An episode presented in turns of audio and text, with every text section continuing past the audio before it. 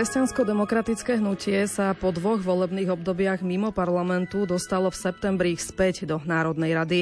Napriek možnému koaličnému potenciálu skončilo napokon v opozícii, kde už niekoľko mesiacov čeli spolu s ďalšími kolegami vládnym návrhom ako rušenie úradu špeciálnej prokuratúry, zmena kompetenčného zákona či čistkám v polícii. Aktuálne stojí KDH aj pred viacerými zásadnými rozhodnutiami, kto bude ich kandidátom na prezidenta, ako bude vyzerať kandidátka do eurovolieb a ako ďalej s protestmi, na ktorých progresívci začínajú otvárať aj iné témy, ako len rušenie úradu špeciálnej prokuratúry. O tom všetkom sa budeme dnes rozprávať s našim hostom, ktorým je poslanec za KDH Marian Čaučík. Vítajte u nás, pekný deň prajem. Dobrý deň, pekný požehnaný deň prajem aj ja. Hudbu do dnešnej relácie nám vybral Jakub Akurátny a od mikrofónu vás pozdravuje Julia Mária Kavecká. Nebudem to ale len ja, kto bude klásť otázky nášmu dnešnému hostovi. Môžete tak urobiť aj vy, milí poslucháči, najskôr formou SMS-iek. Môžete ich už teraz posielať na čísla 0911 913 933 alebo 0908 677 665. No a v druhej časti relácie bude priestor aj na telefonáty. Takže pán Čaučík, môžeme ísť na to. Vy ste boli v rádiu Lumen nie jedenkrát, ak sa nemýlim, ale vždy to bolo v súvislosti s dobrou novinou a ERKom, ktorej ste sa uh, venovali. Uh, teraz ste tu prvýkrát ako poslanec Národnej rady, ako politik. Už ste si zvykli na toto oslovenie?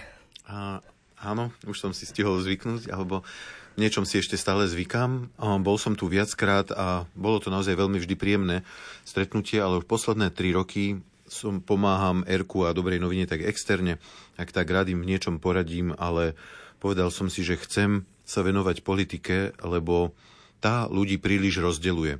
A to, čo sme sa naučili aj v Erku, čo sme sa naučili cez službu v Dobrej novine, je treba ľudí spájať a aspoň tomu trochu pomôcť. A som presvedčený, že tak ja, ako aj mojich ďalších 11 kolegov z klubu KDH sme takto nastavení pretože aj tie naše korene, podľa mňa je dôležité vrácať sa ku koreňom, naše korene vychádzajú z laického apoštolátu, ktorý sme, možno aj ja, aj možno viacerí kolegovia niekedy zažili. A dovolte mi možno aj spomenúť si, alebo tak trochu sa zaspo- vrátiť do minulosti, keď dnešný deň si pripomíname 100 rokov od narodenia otca Jana Chryzostoma Korca, nášho kardinála, tak ja som ho poznal ako mladý aktivista, pre prácu s deťmi a otec biskup Ján vtedy žil na Vielovej ulici a veľmi sa snažil viesť a oduševňovať nás. Bol to veľmi silný zážitok, keď som sa s ním stretol raz aj v jeho byte, veľmi potichu, alebo potom v parku vonku,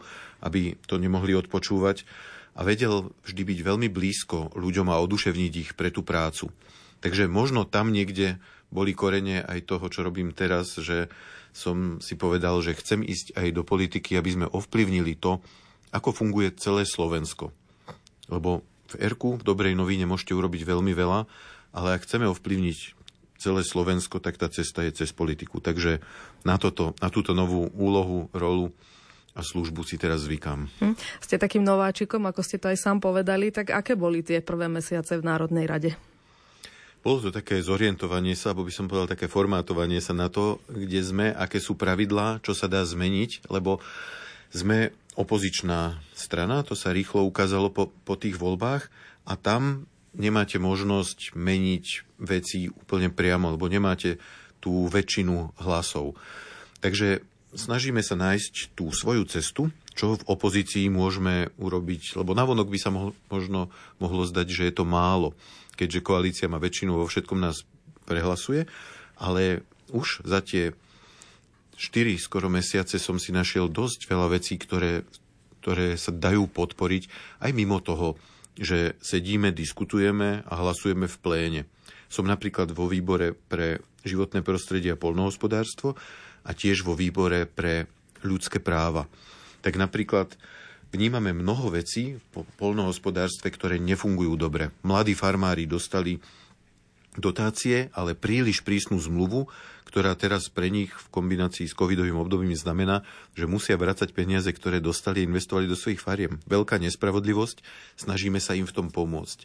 Takisto teraz sú farmári nespokojní s priamými platbami, ktoré dostali len vo výške zatiaľ 50% a podobne. Takže je tam veľa možností, čo aj opozičný politik môže urobiť, ale mm, treba nájsť dobré cesty a poprepájať ľudí, aby sa veci podarili. Takže nie je to o tom, ako povedal jeden váš e, opozičný kolega z inej strany. E, minule dal nedávno jeden rozhovor a tam hovoril, že sa mu niekedy zdá byť e, tá práca opozičného poslanca až zbytočná, práve preto, že teda nemá až taký veľký dosah, ako keď ste v koalícii. Takže nie je to úplne tak. Nie je to úplne tak. Je na tom niečo pravdy, že nemôžete priamo niečo ovplyvniť a mnohí kolegovia, keď sa spolu rozprávame, majú tento pocit aj z toho, čo sa deje v pléne. Hej, že mali sme dlhú schôdzu v decembri, v januári mala byť prestavka v tom zmysle, že príprava na to, aby sme predkladali svoje zákony, aby výbory mohli zasadať a podobne. A my namiesto toho stále rokujeme o trestnom zákone, o novele trestného zákona, pretože je to ťažká téma a nemyslíme si, že je to takto dobré. Tá rozpráva sa veľmi naťahuje a niektorí kolegovia to cítia, že predtým som robil manažera alebo človeka, ktorý stále niečo robil. Teraz musím sedieť v plene a musíme diskutovať a v niečom aj naťahovať čas. Na druhej strane je to potrebné, je to dôležité, aby sa ten čas získal, však možno o tom budeme ešte neskôr viac hovoriť, ale tiež si potrebujú nájsť nejaké iné veci, ktoré môžu robiť. Takže je na tom niečo pravdy, ale nie je to určite tak, že že je to zbytočná práca. Dá sa veľa urobiť. Hm. Možno je to práve tým, čo ste spomínali, že v Národnej rade teda už niekoľko mesiacov dominujú najmä tie vládne témy, ktoré sa vy snažíte tú diskusiu predlžovať. A, ale napriek tomu vlastne, alebo práve kvôli tomu zaznieva aj taká kritika voči KDH, že ešte ho tak nie je celkom počuť v tých konzervatívnejších témach, kde by teda, ktoré by KDH malo, malo presadzovať, aspoň teda to jeho voliči očakávajú, že skôr vlastne túto, túto pozíciu pozíciu prebralo SNS. Tak ako vnímate túto kritiku? Tak ono zatiaľ ani nebolo o čom veľmi tomto diskutovať, lebo ani neprišli na program do Národnej rady také, také zákony. A z časti je to kritika, by som povedal, taká povrchnejšia, lebo reaguje na možno len vonkajšiu komunikáciu. A toto bolo pre mňa tiež zaujímavé ako pre nového poslanca, že veľmi veľa vecí, ktoré tam zažívam, a to, čo počujete na vonok, čo sa dostane k ľuďom, je to rozdiel. Mnohí politici idú na veci tak populisticky, by som povedal. Čo sa ľuďom páči, alebo čo vedia, na čo počúvajú ich voliči, tak o tom budú silno rozprávať, aj keď to nie je na programe dňa, aj keď to nevedia momentálne zmeniť a podobne. Takže myslím, že to vychádza trochu aj z toho. KDH stojí jasne na svojich hodnotách, svojich konzervatívnych hodnotách aj princípoch a myslím, že to sa prejaví, keď príde ten čas, že sa bude o veciach hlasovať, ale nechceme hovoriť na prázdno, kým nemáme niečo, čo vieme naozaj posunúť a zmeniť. A druhá časť odpovede na túto otázku je v tom, že ako tá parlamentná matematika funguje, naozaj koalícia má väčšinu, môže schvalovať veci.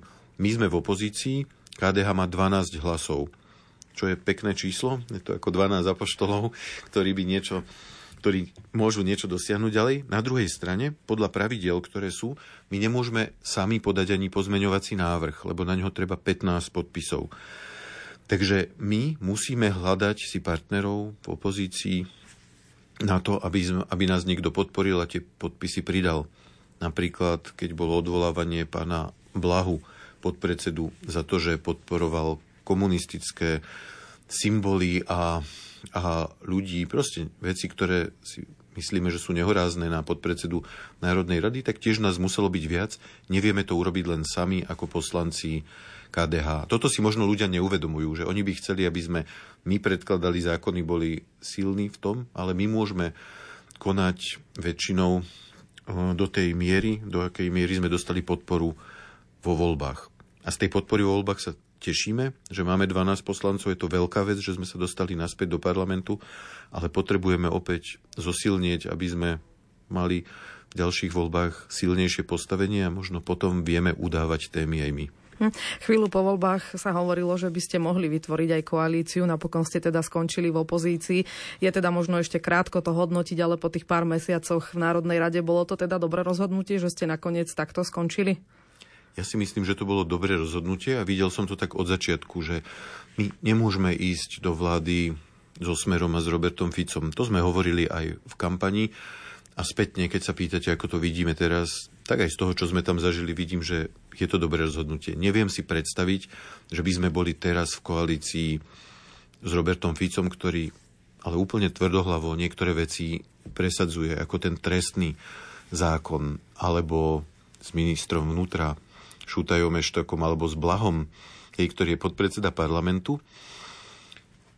KDH vychádza z tých hm, protikomunistických tradícií. Naši ľudia trpeli v, za tej pred, predošlej éry a Luboš Blaha je človek, ktorý práve je na opačnej strane. Tak ja si neviem predstaviť, že by sme naozaj ľudsky a názorovo, hodnotovo vedeli takto fungovať. Hovorilo sa chvíľu aj o vytvorení možnej druhej koalície, Hlas, SAS, PS a KDH, ale myslím, že to od začiatku nebolo reálne, lebo Hlas a pán Pelegrini boli rozhodnutí, že pôjdu s Robertom Ficom, takže pre nás to asi nebola reálna možno, možnosť a myslím si, že je to dobré, že toto je tá úloha, kde v opozícii môžeme nastavovať zrkadlo, môžeme kontrolovať vládu, čo je úloha opozície a snažiť sa zosilnieť, aby sme po ďalších voľbách boli takou stranou, bez ktorej sa možno nebude dať tá vláda zostaviť a budeme si vedieť presadzovať svoje veci a svoje hodnoty, ktoré sú pre nás a pre našich voličov dôležité. Hm. Hovorí sa, že kolegov v opozícii si nevyberáte, ale sa tam ocitnete, taká je realita. Vy ste teda tam skončili aj so stranami PS, SAS a Olano. E, ako hodnotíte tú spoluprácu s týmito stranami? Povedal by som, že tá spolupráca je skôr na takých jednotlivých bázach, tak ad hoc, hoci navonok to možno vyzerá, že že spolupracujeme alebo sme prítomní niekedy na tlačovke alebo na proteste alebo podobne. Ale vychádza to z konkrétnych situácií, ktoré sú veľmi dynamické a hľadáme potom cestu, ako vieme svoj hlas nechať zaznieť a ako môže byť silnejší. KDH sa snaží byť ako konštruktívnou opozíciou, naozaj stranou, ktorá bude slušným, odborným a dôrazným spôsobom aj vládu kritizovať, ak treba, aj prinášať niek- niektoré témy. A toto si chceme zachovať, lebo toto je tiež moje druhé prekvapenie, že vidím, že niekedy tie príspevky v Národnej rade aj v pléne sú veľmi osobné, sú hrubé, dehonestujú, zosmiešňujú druhého človeka. Tak toto nie je naša cesta. My chceme ísť tak, aby sme dokázali spájať pre dobrú vec. No a v tomto je to niekedy ťažké, lebo sú tam veci zaťažené z minulosti. Poviem len príklad. Keď prišiel do Národnej rady ten trestný zákon, ktorý vnímame ako škodlivý, tak sme si povedali, že toto je veľká vec a treba, aby sme spolupracovali všetky strany koalície. Chceli sme, aby aj na tých protestoch Opozície. bolo aj Olano, všetky opozičné strany, hej, ale nedalo sa, lebo tie vzťahy z minulosti boli zaťažené a iné strany ako Saska to Olano nechcela. Takže v tomto my, viete, niečo by ste aj chceli a máte nastavené takto a takto to budeme robiť, ale ako ste povedali, nevyberieme si, s kým tam sme a musíme potom hľadať dohodu a tá sa niekedy nájde a niekedy sa možno aj nenájde. Hm. Práve kvôli týmto protestom, ktoré spomínate, ktoré teda už niekoľkokrát pritiahli do ulic veľké množstvo ľudí, e, sa zniesla opäť kritika na KDH, ale možno, že aj neoprávnená, to už vypoviete, že vlastne spolupracujete s progresívcami a s liberálmi, čo by teda KDH podľa viacerých komentátorov nemalo. Takže ako to je naozaj? Ja by som tu povedal, že treba sa pozrieť aj na to, kto to hovorí. Kto túto kritiku živí, na, na schvál živí. Mal som včera taký zážitok, boli sme večer po omši v kostole pomôcť skladať výzdobu, vianočnú výzdobu a v sakristii sme sa trochu pochytili s pánom Kostolníkom, ktorý hovoril presne, že, že KDH by nemalo spolupracovať s PSK a so Saskou. A ja som hovoril, veď nespolupracujeme, sme síce na protestoch, na tribúnach spolu, ale preto, že nám ide o spravodlivosť, že toto je obrovská téma. On hovoril, že ale aj mimo toho plánujete spoločnú politiku. Tak hovorím, a to ako viete, odkiaľ viete? Lebo ja som podpredseda KDH a viem, že to tak nie je.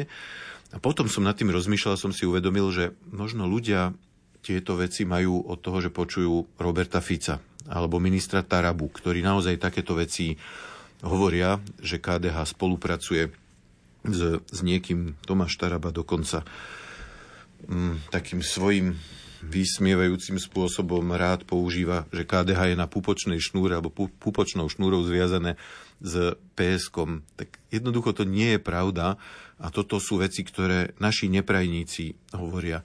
Tak by som povedal, odporučil ľuďom, ak chcete vedieť, ako KDH rozmýšľa a s kým spolupracuje, pýtajte sa nás, pýtajte sa KDH a buďte veľmi opatrní v tom, čo povie niekto z koalície, či je to premiér Fico alebo, alebo niekto iný. A myslím si, že to sa aj ukáže, že budú témy, v ktorých vieme si rozumieť a spolupracovať a budú témy ako možno niektoré hodnotové témy, kde budeme mať iný názor a nebudeme s nimi spolupracovať. Konec koncov sa to už aj priebežne ukazuje v niektorých hlasovaniach. Máme spoločné, lebo hlasujeme podobne a v niektorých ináč. Hm. Ale je pravda, že na tých protestoch, e, aj na tom poslednom, ktorý bol v Bratislave, okrem tej hlavnej témy, ktorú ste spomínali, e, to je teda ten trestný zákon, e, sa objavili medzi rečníkmi aj témy, ako napríklad nehoda Andreja Danka, respektíve kritika voči ministerke kultúry Martine Šimkovičovej, ktorá teda avizovala, že zruší všetky dotácie pre LGBTI komunitu, čo viacerí teda tí rečníci na tom proteste kritizovali. Niektorí vaši kolegovia ešte v ten deň ale hovorili, že vlastne, že ste dohodnutí e, so stranami, s ktorými organizujete tieto protesty, že sa takéto témy nebudú otvárať. Tak ako to teda je? Je to tak, je dohoda, že téma protestov je zrušenie úradu špeciálnej prokuratúry a trestný zákon, ktorý prinesie zhoršenie bezpečnosti ľudí na Slovensku. Toto je obrovská téma a chceme, aby protesty boli okolo nej. A druhá vec je, že niekedy aj keď tá dohoda je taká, a myslím si, že ju aj mm, spoluorganizátori z PSK z Osasky dodržujú, ale stane sa, že niekto z rečníkov niečo povie v inom duchu, nad čím tí organizátori nemajú úplne kontrolu. Poviem príklad, týždeň pred Katkou Koščovou som bol ja prvý rečník na proteste v Bratislave. Bola to silná situácia, bolo tam viac ako 20 tisíc ľudí. Pripravil som si pekný hodnotový príhovor, ale nikto z PSK ani z Osasky neho- nevedel, o čom budem hovoriť. A tiež mohli mať obavu, že konzervatívny poslanec povie niečo, čo sa im nebude páčiť. Takže v niečom je to aj na takej dôvere a na výbere tých rečníkov, kde nad tým výberom tiež máme spolu kontrolu spolu s ostatnými organizátormi. Ale to naše stanovisko bolo jasné. Ak by to odchádzalo od témy a išlo do tém, ktoré rozdeľujú a kde s ktorými nesúhlasíme, tak potom my by sme sa nevedeli na takých protestoch ďalej zúčastňovať. Mm. Vy ste minulý týždeň predstavili aj svoje návrhy, teda nerieši sa tento trestný zákon len v uliciach, ale teda aj v parlamente, kde ešte aj tento týždeň bude bežať k nemu diskusia. Vy ste teda predstavili svoj návrh na zmenu tohto trestného zákona, ako by sa mohol upraviť. Tak povedzme možno tak v skratke, čo vlastne chcete presadiť. Áno, konkrétne pozmeňovacie návrhy sme ešte nepredstavili, ale pri tom trestnom zákone sú problematické viaceré veci. Jedno je zrušenie toho úradu špeciálnej prokuratúry, čo asi koalícia bude trvať na tom a odhadujem, že si presadí, čo zhorší situáciu v tomto kontexte na, našom, ktorý máme na Slovensku aj so skúmaním korupcie, aj s tým, ako korupcia rozšírená a s tými rozpracovanými prípadmi, ktoré boli. Ale v tom trestnom zákone sú zlé ďalšie veci. Napríklad znižujú sa trestné sadzby za mm, niektoré trestné činy. Um, to, čo bolo považované za závažný zločin, sa stane zločinom alebo len prečinom. Tiež zločin sa prekvalifikuje na prečin. Poviem to na príklade, aby ste to poslucháči vedeli predstaviť. Zvyšujú sa aj sadzby, podľa ktorých sú tieto hranice posudzované tak napríklad do 35 tisíc eur škody, keby sa niekomu vlámali do domu a odsudzili veci, alebo ukradnú auto. do 35 tisíc, čo je veľká položka. To sú celoživotné úspory možno niektorej rodiny a niek- niekto ani v živote také úspory nemal. Tak dá sa, že ten páchateľ vyviazne len s podmienkou, že nepôjde za to ani do väzenia. Takže je obava, že to podnieti tých páchateľov, aby veci robili ľahšie. Taktiež znižujú sa premlčacie doby, to znamená, lebo odkedy sa niečo trestné stane, a celé, celé tie procesy trvajú veľmi dlho. A sú určité premlčacie lehoty po niekoľkých rokoch, ten trestný čin už sa ne, tak nepovažuje a človek sa nemusí zodpovedať, tak toto sa tiež zjednodušuje a ľudia, ktorí boli aj odsúdení za niektoré kauzy, tak by mohli výjsť z toho väzenia oveľa rýchlejšie, alebo noví ľudia, noví páchatelia proste by nemali s tým problém a uľahčí sa im situácia. A tretia veľká vec, ktorú tento trestný zákon prinesie, je nemožnosť to, aby to zafungovalo. Lebo tu sa zmenia tisíce až desať tisíce, teda zmenia sa parametre tisícoch až desať tisícoch prípadov a toto budú musieť orgány činné v trestnom konaní riešiť popri svojej bežnej činnosti.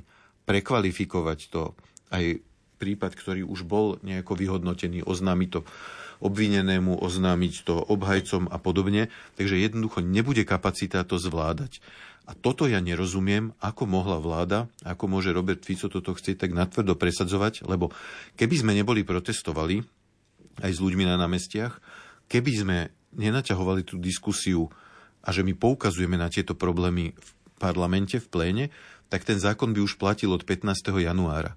A práve v tej diskusii v pléne my poukazujeme na to, aké následky by to malo. Takže my týmto vytvárame aj čas, aby sa ten celý systém justičný a vyšetrovateľský na to pripravil.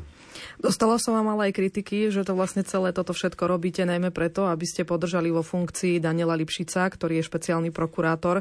Je to pravda?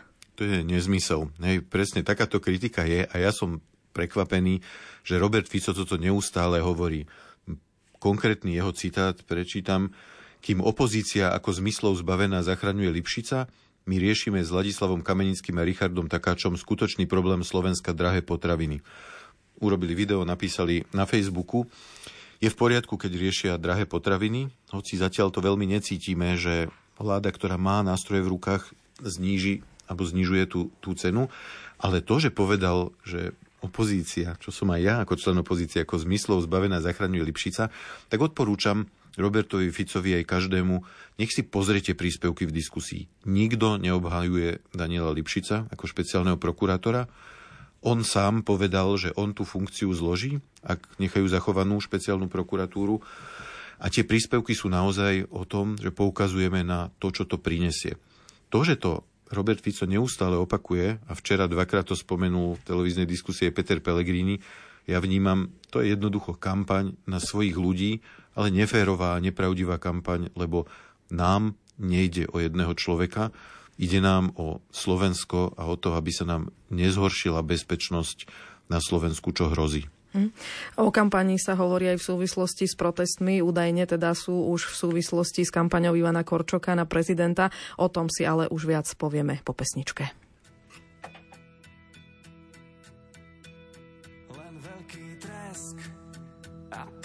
Záhada z a riek rozkvitla záhrada a prvý človek nemá vlast Hľadá si cestu, chce ju nájsť.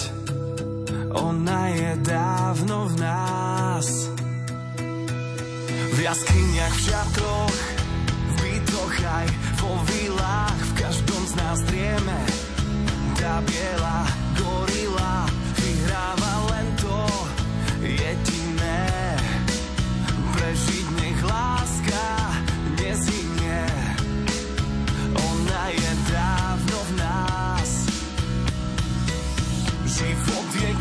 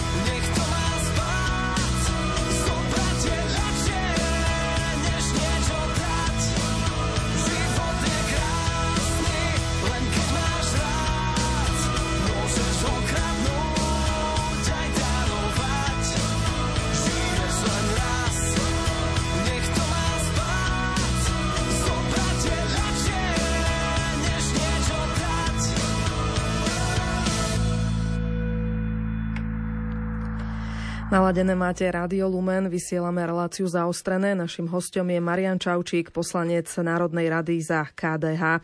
Ako som hovorila na začiatku našej relácie, môžete mu aj vy posielať svoje otázky, môžete nám posielať SMS-ky na čísla 0911 913 933 alebo 0908 677 665 a o chvíľu dáme priestor aj vašim telefonátom. Vrátime sa ale k tomu, o čom sme hovorili pred, pred pesničkou a to sú tie protesty, ktoré sú teraz v uliciach, najmä proti zmene trestného zákona.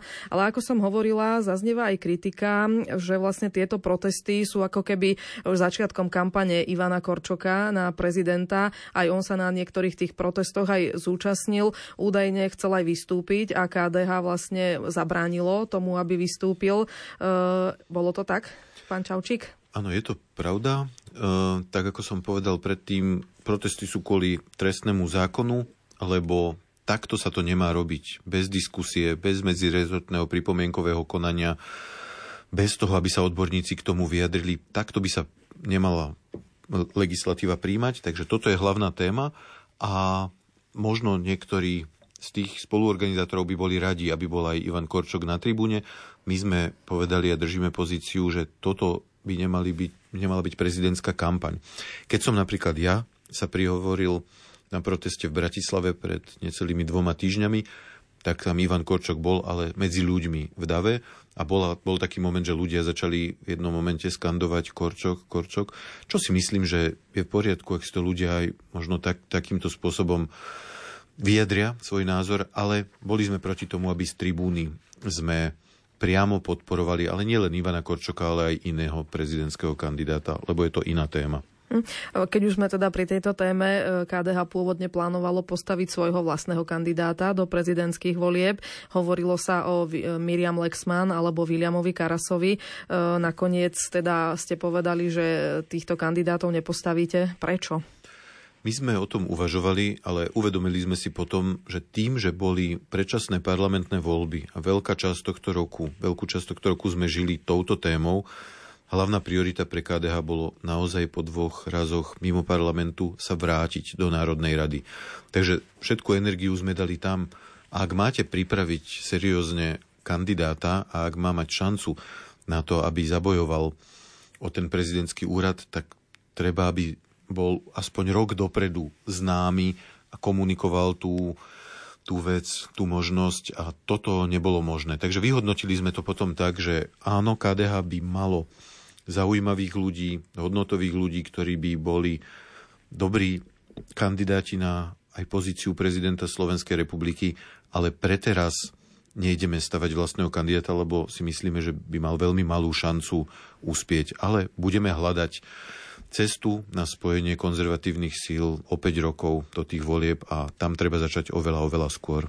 Lebo viacerí už aj teraz hovoria, že im minimálne v tom prvom kole bude chýbať, teda aspoň zatiaľ e, ešte sa neohlásil žiadny taký e, konzervatívny kandidát. Aj náš posluchač jeden nám píše e, takú otázku, že či môžete sa spýtať vedenia KDH, koho mám voliť v prvom kole, keď nechcem Korčoka ani Pelegriniho? Mhm.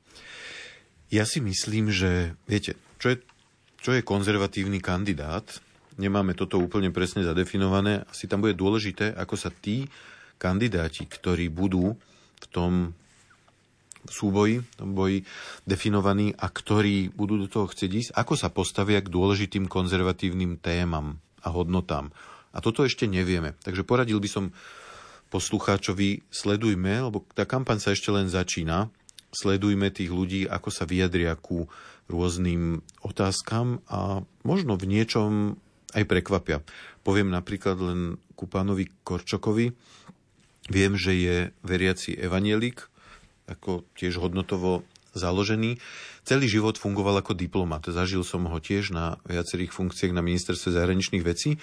A niekedy tí diplomati nie, nie tak jasne sa prejavia so svojimi názormi, lebo sú v službe krajine a potrebujú takto fungovať. Takže toto budú aj veci, ktoré budeme chcieť aj my zistiť. Pán Korčok nás oslovil, stretneme sa s ním, budeme sa ho pýtať otázky a ak KDH podporí niektorého kandidáta, tak takého, ktorý bude čo najviac v zhode s našimi hodnotami a s našimi princípami. Takže plánujete, respektíve rozhodujete sa o tom, či podporíte Ivana Korčoka? Mm, povedal by som to širšie ešte že my budeme mať celoslovenskú radu 17. februára a tam sa rozhodneme, či niekoho podporíme a ktorého kandidáta. Vieme už, že nebudeme mať vlastného kandidáta. To sme povedali, to sme uzavreli v decembri, že ani pani Lexman, ani pána Karasa KDH nepostaví, teda nebude mať vlastného kandidáta, ale stále môže niekomu vyjadriť podporu.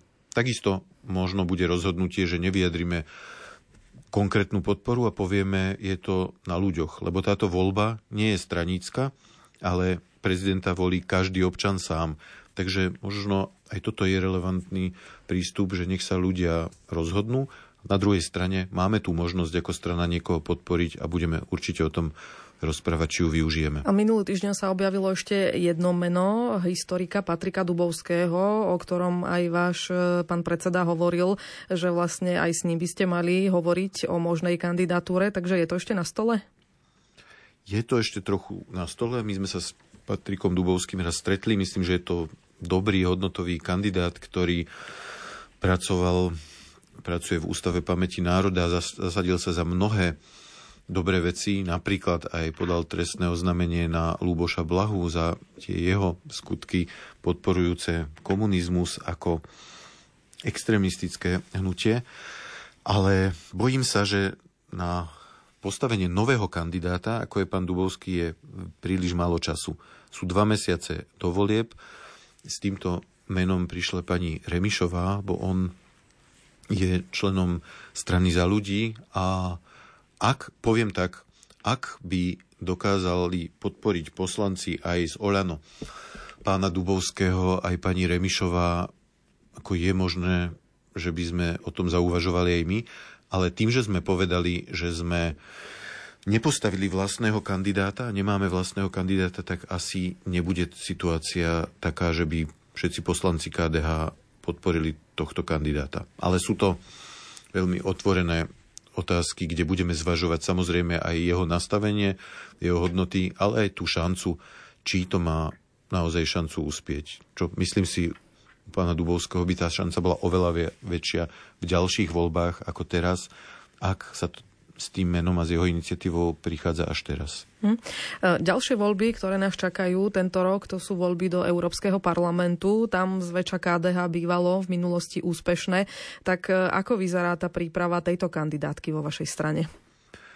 Vyzerá tak, že do konca roka jednotlivé okresy mohli nominovať kandidátov my sa o tom budeme rozprávať najprv na predsedníctve KDH a potom na rade, bo všetky nominácie do všetkých volieb u nás schvaluje celoslovenská rada, čo je viac ako 100 ľudí z celého Slovenska, kde potom máme silný demokratický mandát, majú tí kandidáti, ktorí ich dostanú.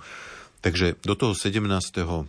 februára, čo bude aj vlastne 34. výročie narodeniny KDH, máme túto otázku ešte otvorenú a budeme sa o nej rozprávať na predsedníctve. Chceli by sme postaviť dobrú kandidátku, ako ste povedali, KDH vždy v minulosti v týchto voľbách uspelo. Máme teraz dvoch europoslancov, bude sa voliť 15 kandidátov zo Slovenska, teda budú 15 poslancov zo Slovenska, tak my by sme radi dosiahli troch aby sme mali tri mandáty v Európskom parlamente a budeme sa snažiť preto urobiť potom aj dobrú kampaň. Hm, neprezradíte o tie mená zatiaľ, o kom sa hovorí?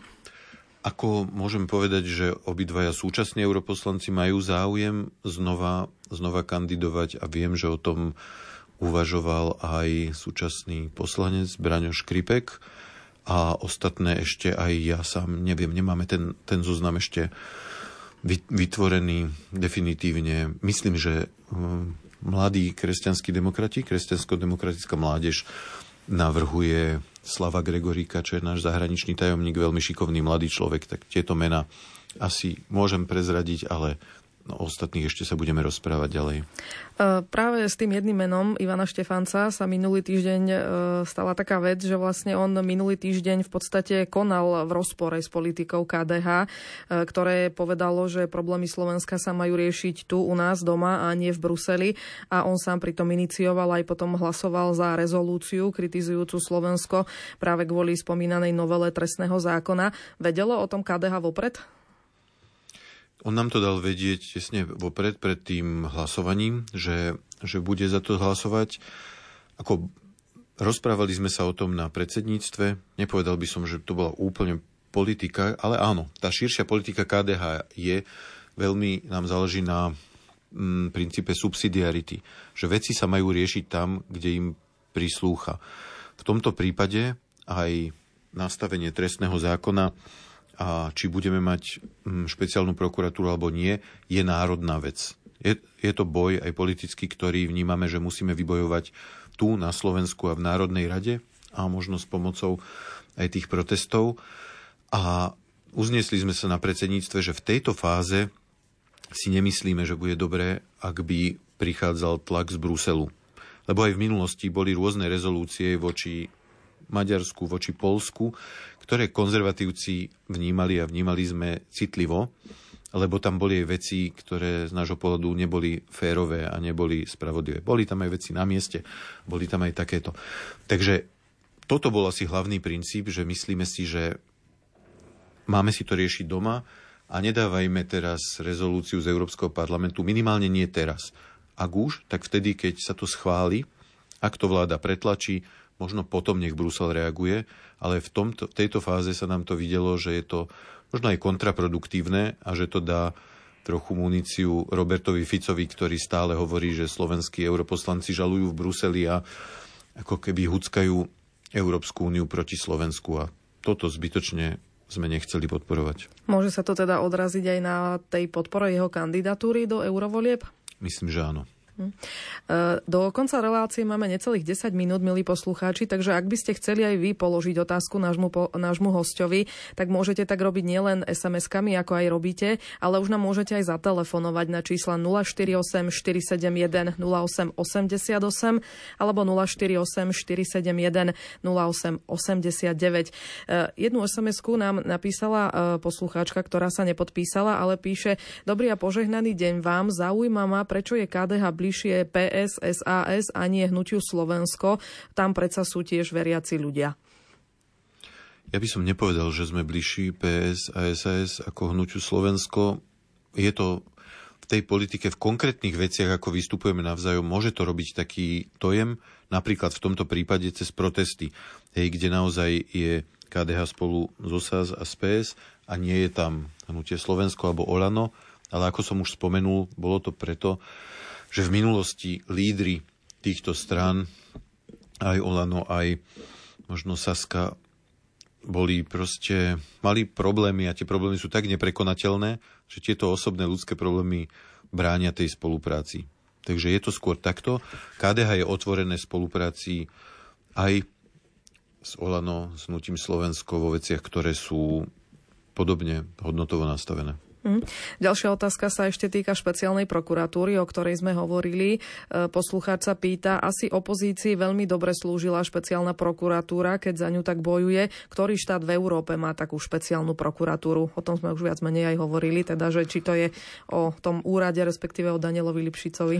Nie je to o úrade, ale poviem, že aj v iných európskych krajinách sú podobné útvary. U nás to vzniklo viac, pred viac ako 20 rokmi za vlády Roberta Fica. Nikomu to nevadilo, robilo, robila tá špeciálna prokuratúra dobrú prácu. Teraz to vadí preto, že jednoducho my to čítame tak, že nová vládna koalícia chce pomôcť svojim ľuďom, ktorí majú problémy, trestné problémy a dá sa to urobiť aj takýmto spôsobom na tvrdo a, a na hrubo. Ale poviem ešte raz, pre nás toto nie je až také dôležité. Vieme si predstaviť, že špeciálnu prokuratúru nebudeme mať, ale o tom musí byť seriózna diskusia, odborná, verejná diskusia, normálny legislatívny proces. To, čo urobili oni, priniesli to v skrátenom legislatívnom konaní, ktoré sa môže robiť iba v mimoriadných prípadoch. Toto nebol mimoriadný prípad. Dalo by sa to v takomto skrátenom konaní schváliť aj za deň alebo za dva a my sme presvedčení, že toto si vyžaduje minimálne niekoľkomesačnú diskusiu. To je hm. naša odpoveď. Ďalšia otázka je od poslucháča Ivana. Chcel by som sa spýtať vášho hostia, čo chce KDH urobiť pre Slovensko, keď ste v opozícii so všetkými parlamentnými stranami. Hmm. Chceme najmä nastaviť zrkadlo vláde. Chceme vylepšovať to, čo funguje teraz. Je mnoho vecí, ktoré nefungujú dobre a nebudú. Ak vláda takto natlača v zrýchlenom konaní rôzne veci, vidíme, že sú tam chyby. Tak už minimálne toto môžeme robiť ako opozícia, upozorňovať na chyby a problémy a snažiť sa vylepšovať veci. Chceme sa zastávať tých, ktorí majú problémy. Ako som aj v úvode spomenul, farmárov. Farmári majú veľké problémy, aby mohli robiť to, to čo robia. Vyzerá, že vláda podporuje veľkých a rôzne zahraničné firmy oveľa viac ako malých farmárov alebo mladých farmárov tu, tu na Slovensku. Toto môžeme robiť aj ako opozícia, zastávať sa ich, vyťahovať takéto prípady na svetlo Božie, ako by sa povedalo, a, a pomáhať im. No a ďalšia vec je, ako som povedal, tiež zosilnieť za tri roky a v ďalších voľbách sa uchádzať o dôveru oveľa väčšieho množstva voličov a potom z pozície vlády byť tí, ktorí proaktívne budú prinášať témy. Máme dobrý program a vieme prinášať témy, ale áno, sme teraz v opozícii, takže tá, túto úlohu priamo a silno urobiť nevieme. Hm. KDH onedlho, ako ste aj vyspomínali, čaká aj snem, na ktorom sa bude voliť aj predseda. Zatiaľ sú známi dvaja kandidáti. V minulosti sa už niekoľkokrát stalo aj to, že po takomto súboji sa strana rozštiepila. Nemôže sa to stať aj teraz? Ja si nemyslím, že teraz by sa strana rozštiepila. Známi sú dvaja kandidáti Milan Majerský, ktorý je súčasný predseda, ktorý priviedol tú stranu do Národnej rady a druhý kandidát je Ivan Šimko, dlhoročný politik, ktorý no, má svoj pohľad na to, ako by sa mohla vylepšiť alebo obnoviť práca KDH a myslím si, že tieto veci sa dajú zladiť spolu. Predpokladám, že s ním podporí Milana Majerského vďaka tomu úspechu, ktorý, ktorý tu je a verím, že dokážeme nájsť spoločnú cestu a tie nápady, námety, ktoré aj pán Šimko dáva, že to budeme vedieť pospájať. Ale je to predčasné, zatiaľ ešte dopredu, potrebujeme si ich hej, viac vypočuť, ale môj odhad je, že nemyslím si, že by malo prísť k ďalšiemu štiepeniu. Naopak, myslím, že obidvom kandidátom ide o to, aby sa KDH viac otvorilo iným ľuďom, ktorí by k nám mohli prísť a možno ktorí boli aj doteraz v iných stranách a dá im to väčší zmysel práve v KDH. Koho vy podporíte? Ja podporím Milana Majerského. To bola moja posledná otázka v dnešnej, v dnešnej relácii zaostrené. Našim hostom bol poslanec Národnej rady za KDH Marian Čaučík. Ďakujeme veľmi pekne, že ste si našli čas pre našich poslucháčov a odpovedali aj na ich otázky a budeme sa tešiť niekedy do budúcna. Všetko dobré, ďakujem pekne. Ďakujem pekne za pozvanie a prajem pekný požehnaný deň na celé Slovensko. Ďakujeme pekne aj vám, milí poslucháči. Lúčia sa hudobný redaktor Jakub Akurátny a od mikrofónu vám pekný deň praje Julia Kavecká. Do počutia. zaliala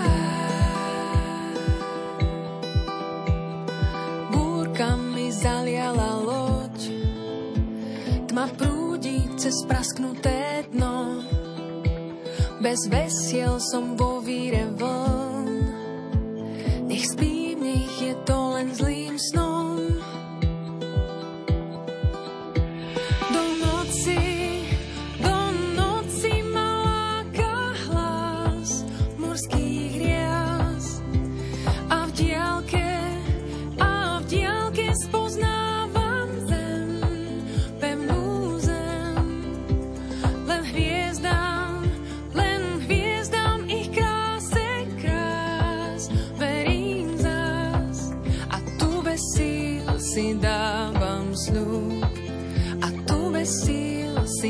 dávam sľub, že prežijem, hm, že prežijem.